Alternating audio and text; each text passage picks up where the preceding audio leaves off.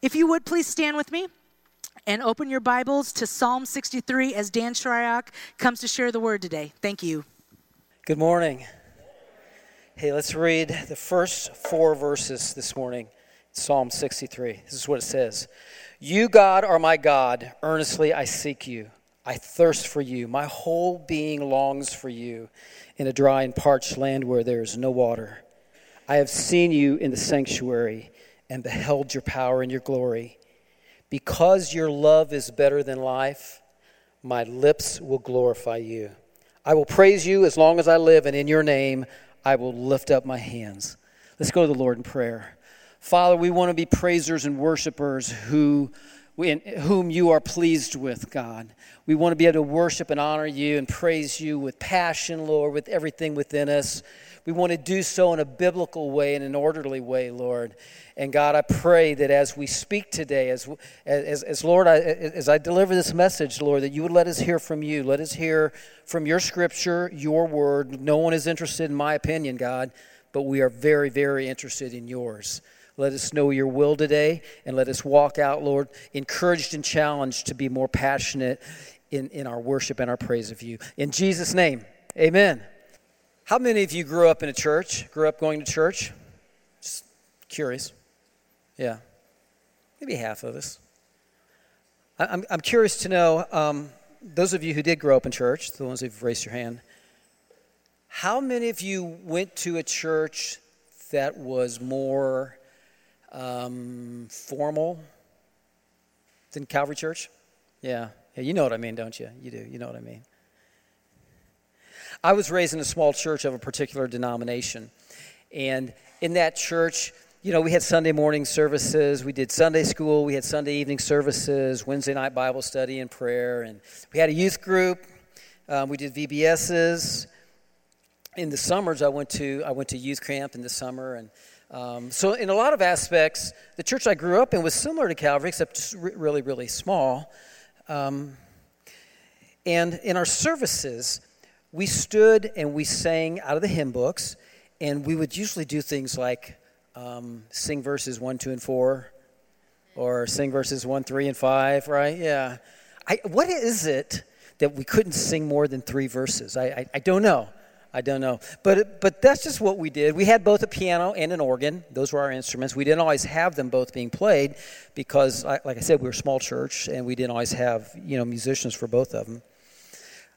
Looking back, I realized that I, I did grow up attending a church that was, you know, they had services that were vastly different than what takes place here at Calvary on Sundays.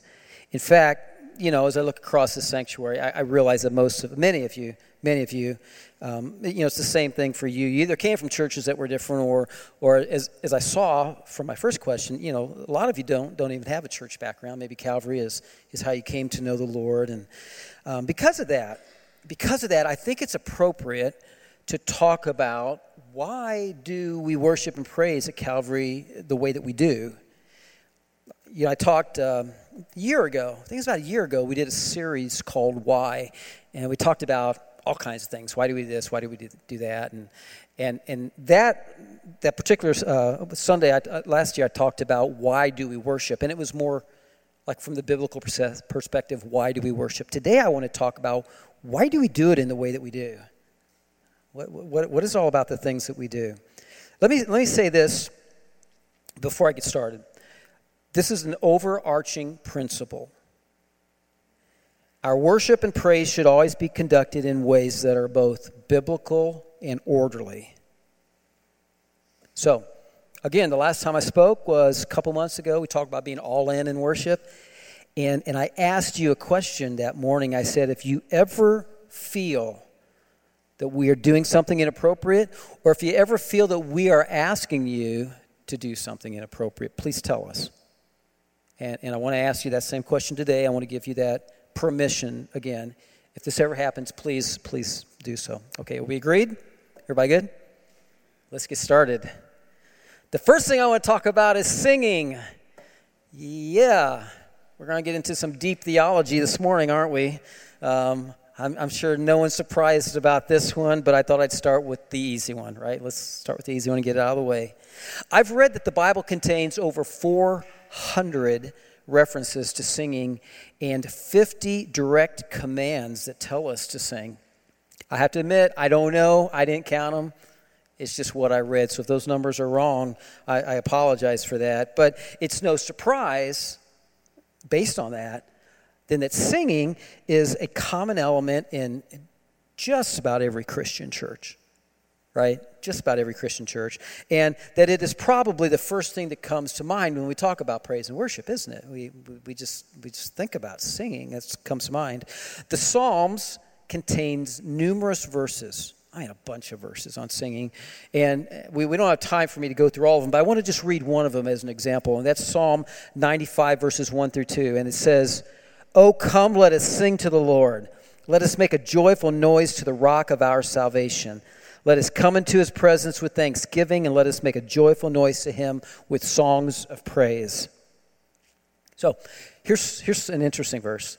Zephaniah 3:17. In this verse in the Old Testament book of Zephaniah, we read that God sings. God sings over us. It says, "The Lord your God is with you, the mighty warrior who saves. He will take delight in you. In his love he will no longer rebuke you, but will rejoice over you with singing." Can you even imagine that? Can you get your mind wrapped around that? The God of all creation, the God of the universe, singing over you, rejoicing over you with singing. We read in the scripture that Jesus sang. Um, Matthew and Mark both record that, at least he sang once. We know at the Last Supper, as, as they finished the Last Supper before they left, it said, When they had sung a hymn, they went out to the Mount of Olives. And we, meaning, I mean they, they meaning Jesus and his disciples. So we know at least one instance where Jesus sang.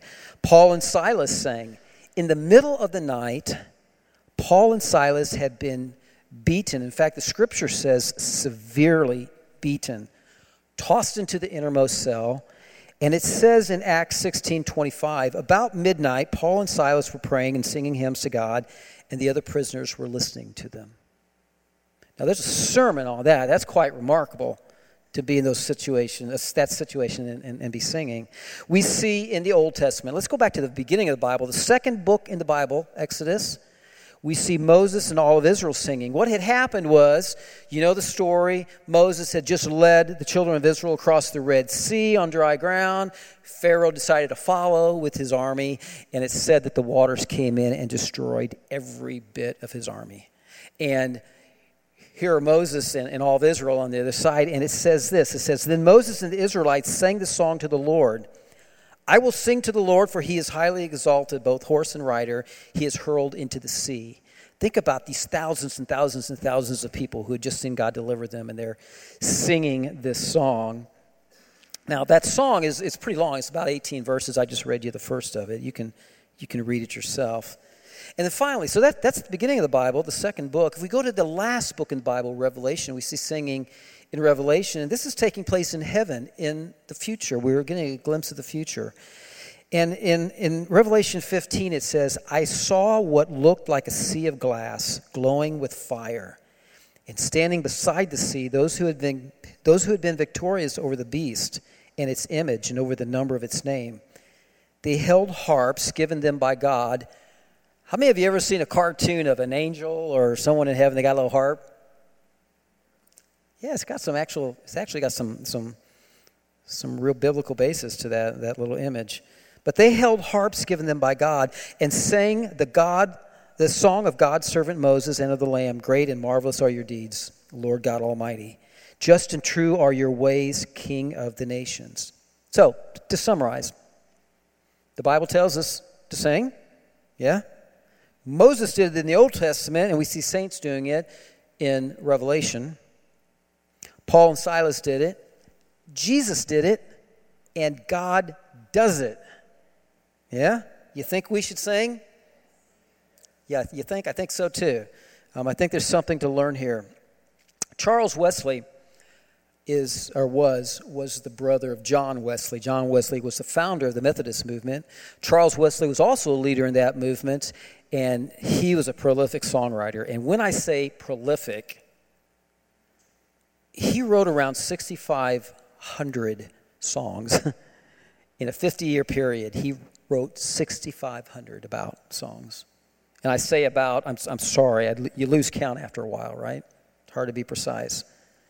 But one of his first hymns, one of his earliest, was written one year, is actually written to mark the anniversary of him becoming a Christian. And this is how it starts. This was the first line of it.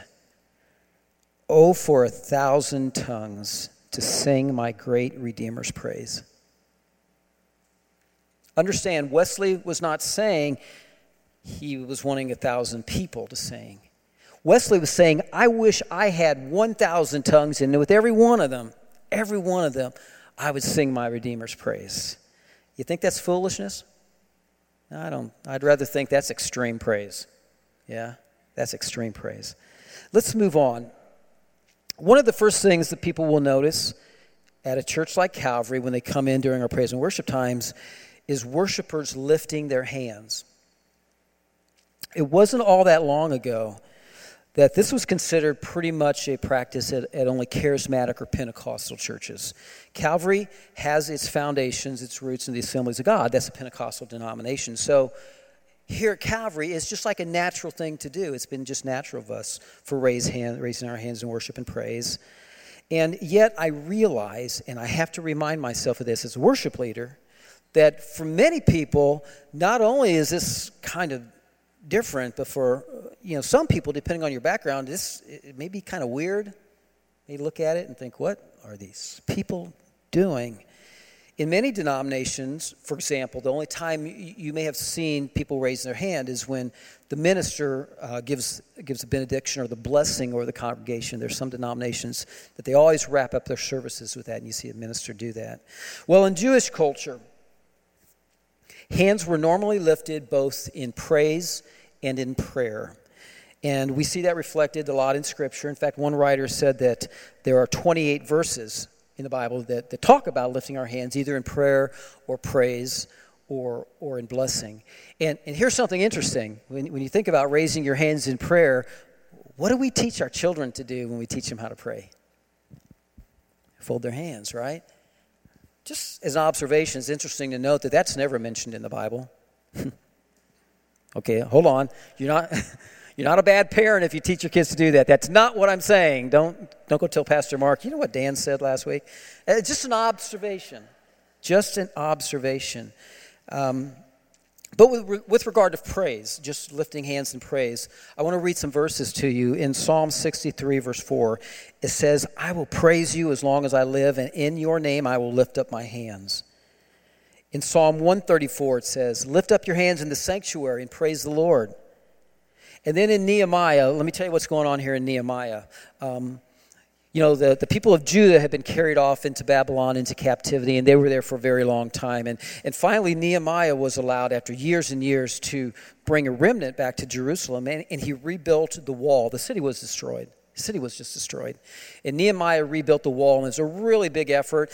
And afterwards, they did a dedication. And Ezra, who was the priest, was, was kind of in charge of the dedication service as it took place. And Ezra is getting ready now to read the book of the law to, to all the remnant of, of, of Judah who, who were there.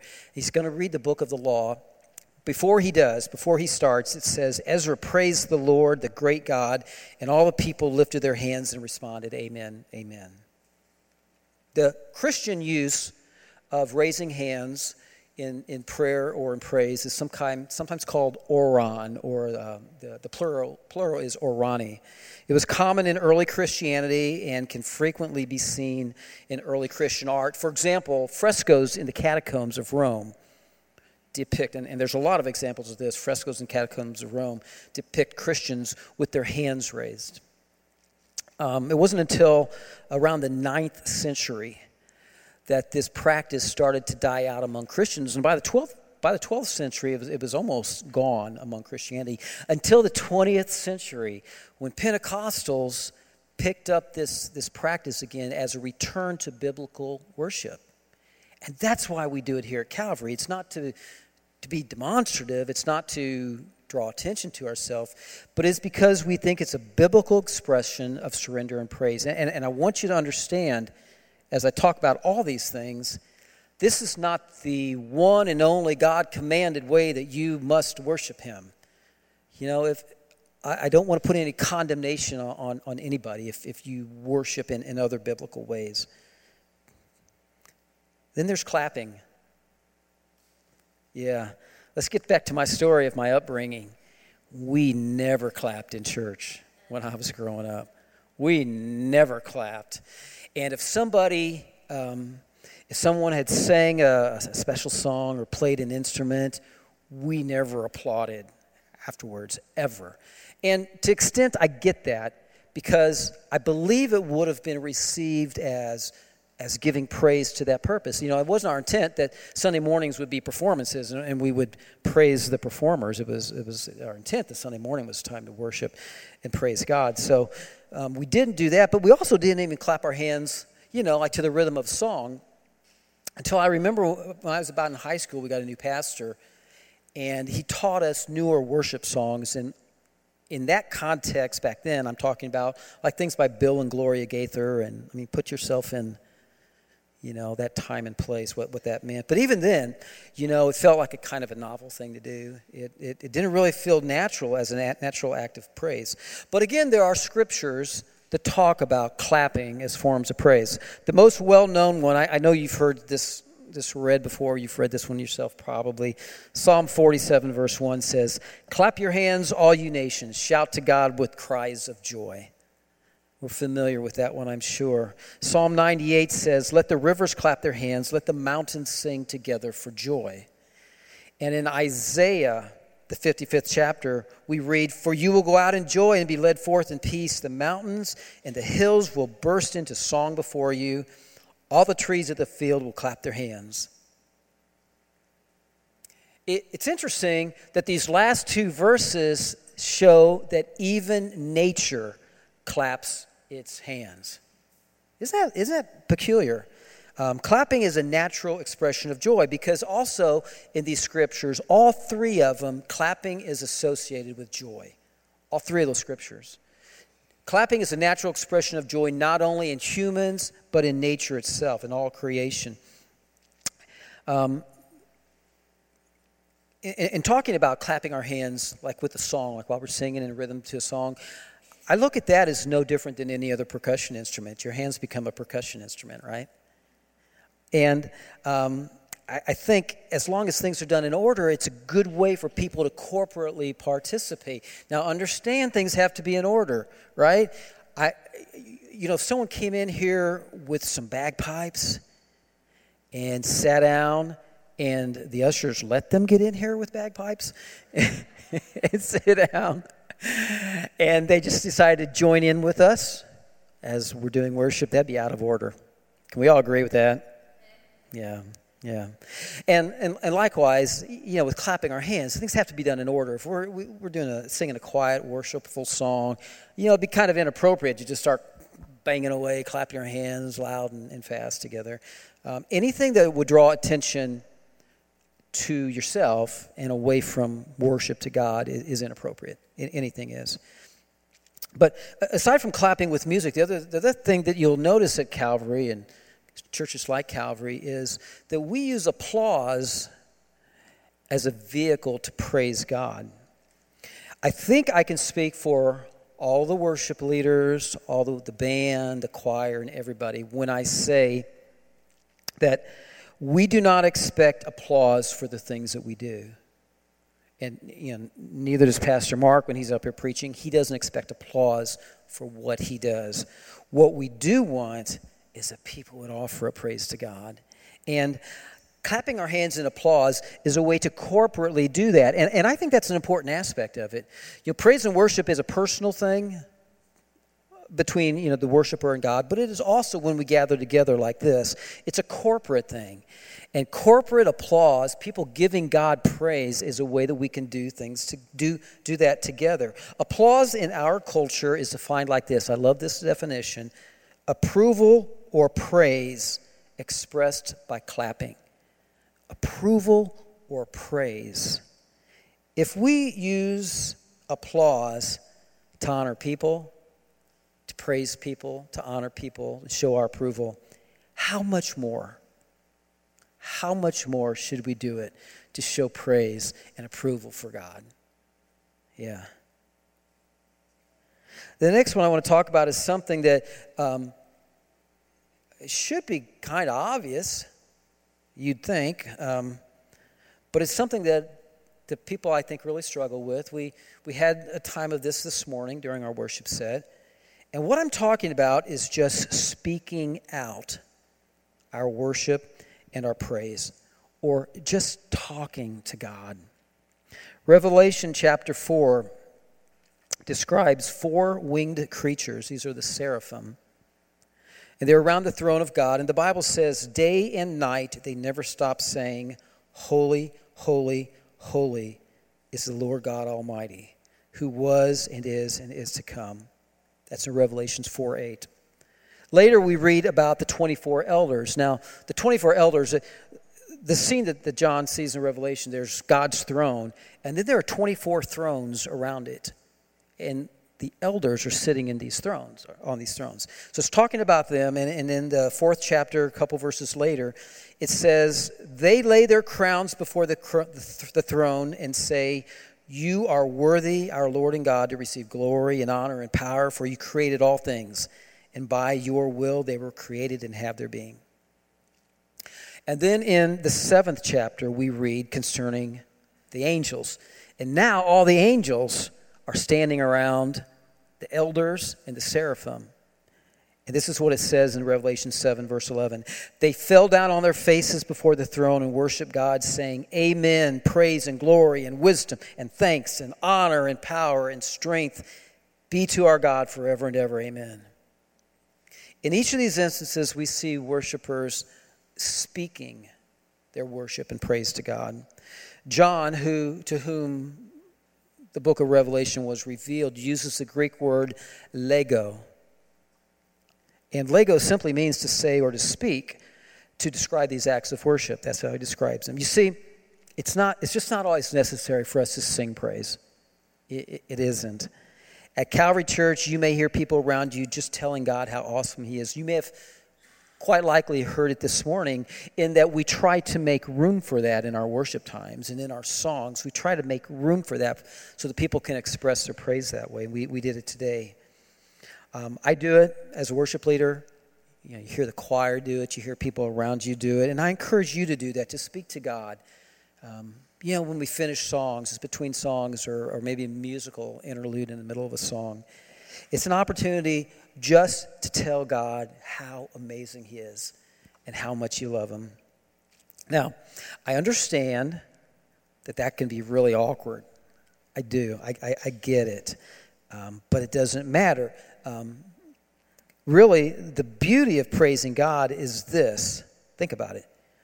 You don't have to sing on pitch, you don't have to memorize lyrics, you don't have to be poetic. You just talk to God. You know, you don't have to be loud, you don't have to have a beautiful voice. And as far as knowing what to say, what do I say? Well, think about the seraphim. We just read this verse about seraphim. What do they do? They sing the same thing day and night without stopping, is what the Bible says. Holy, holy, holy Lord God, who was, is and was and was to come. Who was and is. Yeah, sing something different. who was and is and is to come. Um, you can also just repeat back lyrics to like the song we just finished finished singing. Just just say the words instead of singing them. Just speak the words to god. And you know a lot of people find that speaking lyrics to a song and just saying those words to god is more personal even than, than when they're singing them with everybody else. Okay. There are, there are a lot of other ways in the bible that it talks about praising and worshiping god. You know, we haven't even touched on things like playing different kinds of instruments, haven't talked about dancing. Uh, don't want to go there today. Uh, we, we haven't talked about kneeling or, or falling on your face before God. We haven't talked about any of those things because, you know, my point about addressing these topics this morning is not to define an exhaustive list of how we're to praise and worship God. Yeah, that's not my purpose. My point is to provide some insight so that you understand when you come into Calvary Church and you see people doing the things that they do, you, you understand, you know, we're just, just not crazy or disrespectful, but it's biblical and there's a, there's a purpose to it. But the last thing I want to talk about today is, is rather the manner in which we do what we do when we worship and praise God. It's my desire that as you look around during worship and praise at Calvary Church, you will see people who are worshiping and praising with passion. With passion. We believe the words we are singing. We love and adore the God and Savior we are worshiping. And it drives us to praise and worship Him with everything that is within us.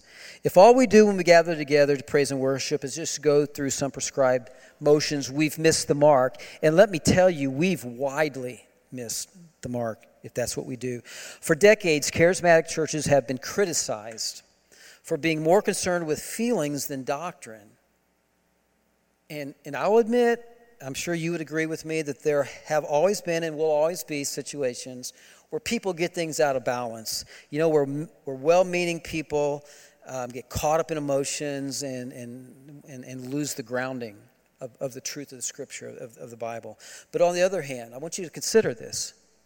It is also possible to become so stiff, so serious, so staid, so structured that we turn off our feelings and we turn off our emotions. I'd like you to consider this question. Think about this.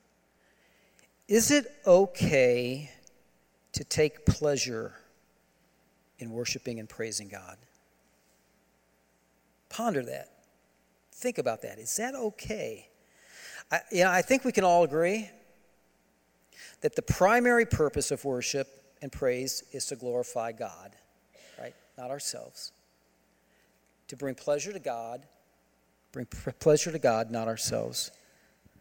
If you've heard me preach before on worship and praise, you've, like, you've likely heard me say that. But my question is is it wrong? Is it wrong for a person, for example, to say, I really enjoyed the service today? What do you think about that? I mean, we've all heard it, right? We walk out, we're in the parking lot, we're in the, in the lobby. Man, I enjoyed church today. Man, I enjoyed it. Well, here's the thing as long as we keep our priorities straight, I don't think that's wrong. I, I don't think it's wrong at all. John Piper is a well known preacher, um, writer, theologian. And, and John Piper gives this example. Suppose I come home to my wife on our wedding anniversary and I bring her a dozen roses. Um, she's going to open the door. She flings her arms around my neck. She's hugging me. She's thanking me for the roses. And I could have one of two responses. Um, I could say, Yeah, I had to buy these for you. It's my duty. It's what husbands are supposed to do on anniversaries. How is she going to respond? Yeah, you think she'd be happy about that? Um, however, if I say, my wife's name is Glennis, so I'd say Glennis. If I said, Glennis, I love you, and it, it, I, it just gives me so much pleasure to give you these flowers, you think she's going to look at me and say, You are so selfish. I can't believe you just did that for yourself. You don't even care about. No, she's not. She's going to love it. She's going to love it. She will respond positively, seeing that the pleasure I gain from getting her flowers dignifies both the act and the action. That's what that pleasure does. Well, John Piper is saying that it is not only authentic to take pleasure in pleasing someone we love, but it actually dignifies what we do. Listen to what C.S. Lewis wrote. In his book, Reflections on the Psalms, C.S. Lewis said, I had never noticed that all enjoyment spontaneously overflows into praise. The world rings with praise. Readers praise their favorite poet, walkers praising the countryside, players praising their favorite game. I think we delight to praise what we enjoy because praise not merely expresses but completes the enjoyment. It is a pointed consummation. Lewis is saying that praise is not just done because the object of praise is worthy, which it is, right? And we can't argue that. But also because praise itself completes the joy and delight we find in that object. Do you delight in the Lord? Do you find joy in God's presence and in being a child of His? Let that enjoyment, it's okay, let that enjoyment overflow into praise. You know, I've heard it preached so many times, uh, and if you've been around church, I'm sure you have too, um, that we should worship and praise God because the Bible tells us to. Can't argue with it, right? I mean, the Bible does tell us to do that. But listen, God doesn't desire worshipers who worship out of duty. Everything we do, everything, must begin with love for God. Jesus himself said, The greatest commandment is to love the Lord your God with all your heart, with all your soul, with all your mind, and with all your strength. And this is where our worship and praise, as with everything we do, must start. Many of you have heard me speak in the past about being all in in our worship and praise. You've heard me talk about how David wrote, Let everything within me bless his name, from Psalm 103. And, and, and maybe you've heard me talk about how Jesus said the worshipers must worship in spirit and truth. For those are the kind of worshipers the Father desires. And all those things are true, but I want you to hear another scripture today from Isaiah. This is what the prophet Isaiah says The Lord says, These people come near me with their mouth and honor me with their lips, but their hearts are far from me. Their worship of me is based on merely human rules they have been taught. Therefore, once again, I will astound these people with wonder upon wonder. The wisdom of the wise will perish the intelligence of the intelligent will vanish. For thousands of years, we have endured innumerable human rules telling us how to worship God, telling us how not to worship God as well. Yeah, as I've studied psalmody and hymnody, yeah, those are, those are things, those are real words.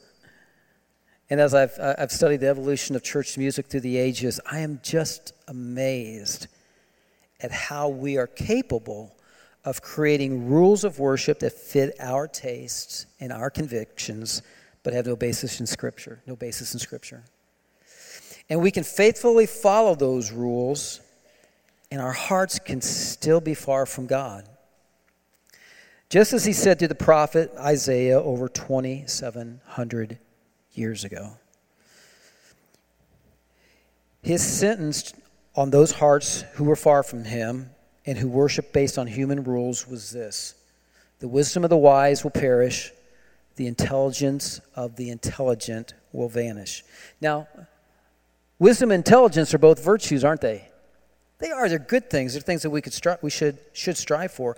But when they leave God out of the equation, and when they supplant His will with human rules, when wisdom and intelligence produce ritualistic worshipers whose hearts are far from God, he will reduce them to foolishness. If you don't believe me, I'd love for you to read some of the things, as I've, I've studied comments that have made hundreds and hundreds of years ago, 100 years ago, 500 years ago. Um, they're passionate arguments from these centuries ago regarding, at the time, new forms of worship and how ungodly they were and how worldly they were and wicked they were. And, and, you know, looking back through the lens of time, you read those statements and truly they sound like foolishness. they really do today. So here's the deal. Instead of creating our own 21st century rubric of how praise and worship is supposed to be done, how about we concentrate on being people whose hearts are not far from God? People who love Him passionately and take pleasure and joy in Him. Jonathan Edwards was a minister, theologian, and evangelist in the mid um, the mid 18th century. Jonathan Edwards led the First Great Awakening, which is one of the great revivals of modern times. And, and this is something he had to say. He said, A truly practical or saving faith is light and heat together.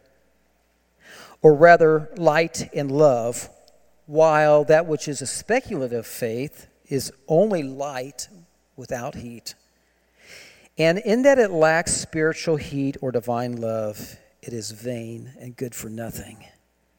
Light and heat together. I love this metaphor from Jonathan Edwards. Um, light is understanding, knowledge, revelation, and everything we do must be based on knowledge of God's word and truth, right? It, it, it must be. It's got to be. That's got to be our basis. But such knowledge must be combined with passion or in Edwards' words, spiritual heat or divine love. In another one of his writings, he describes heat as fervency of spirit and zeal for God. Now, I want to stress here's something that I think is important. Passion may look different to you than it does to me. When um, Jenny or Andy or I are up here leading worship in a worship service, we don't expect to look out in the congregation and see everybody doing exactly the same thing. You know, we all have different personalities. Some of us are extroverted, some are introverted. We are all in different places of our spiritual walk. We all have have different immediate situations that we're living through. You know, we may have some some heartbreaking troubles right now, or we be maybe going through amazing victories right now in our lives. But here's the thing regardless, we can still worship and praise God with passion. Even if passion for me looks different than it looks for you. And that this morning is what I want to encourage you to do. This, this is the crux of my message. Worship and praise God with passion. Take pleasure in Him. Let your worship come from loving God with all your heart, all your soul, all your mind and with all your strength. Amen. Praise God. Yeah, give him praise. Thank you, Lord. Praise you, God. Praise the Lord. Let's all stand, please. I want to mention one more thing before we, before we leave, and, and, and that's this. Isaiah talked about people who honor God with their lips, but their hearts are far from Him, right? Well, today, in a group of people this large, I'm quite certain, group of people this large, there are those here who don't know God, those whose hearts are far from Him. You know, you may have come in and, and sung along with us and maybe clapped your hands and maybe even ventured to lift a hand up a bit. And, but you have to admit, look in your heart of hearts, you have to admit that your heart is far from God. Um, Jesus said, there will be people in that day, and by that day he means, you know, the day of judgment, final, final day. And he says there are going to be people that come to me and say, Lord, Lord, didn't we do all this stuff? And I say, Lord, you know, we went to Calvary and we sang with Dan and Jenny and Andy, and um, we lifted our hands and we clapped. We did all this stuff. And, and it says Jesus is going to look at him and say, I never knew you. Depart from me. Today, you may have looked around at people worshiping and praising, and, and maybe they're doing what I was talking about. They're praising with passion and, and they're praising with heart, so they're just bursting with love for God. And, you know, maybe there's tears coming down their cheek, and, and, and, and you have to acknowledge they, they've got something I don't. I don't get it. What do they have? They got something I don't. This is what I want to tell you. They worship and praise someone they know and their hearts are near to God. And I'm telling you that every one of us today we can we can have that same relationship. Every one of you. You can have that relationship with your heart is right with God. The Bible says this, listen, the Bible says if we confess with our mouths that Jesus is Lord and believe in our hearts that God raised him from the dead, we will be saved. Yeah. And you can do that today. Today is the day you can begin a new journey and you can have what almost everyone in this room has as well. Let's bow our heads, please. Please bow our heads. If you've listened to this, and and you're thinking, especially what I just said here at the end, you're thinking, man, I, I look at my heart and I, I don't see it. I, I seem to be far from God. I don't seem to have what everyone else has. But I want it. But I want it. I want to start that journey today. Quickly, we're going to wrap up. Quickly raise your hands. Quickly raise your hand. Okay. Okay. Let's all pray this together on benefit of people who, for the benefit of people who do want to accept Christ today.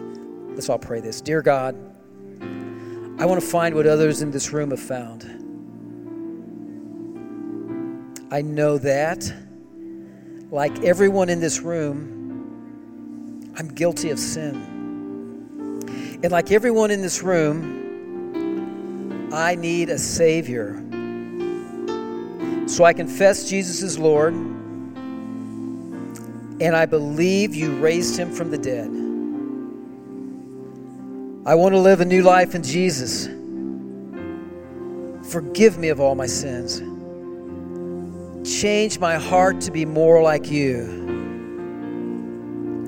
Fill me with your joy and peace.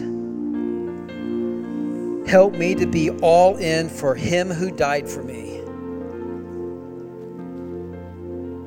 Thank you for this amazing gift. Amen. Yes. Come on, let's give praise. Thank you, Lord. Thank you for rebirth and new life, Lord. Hallelujah.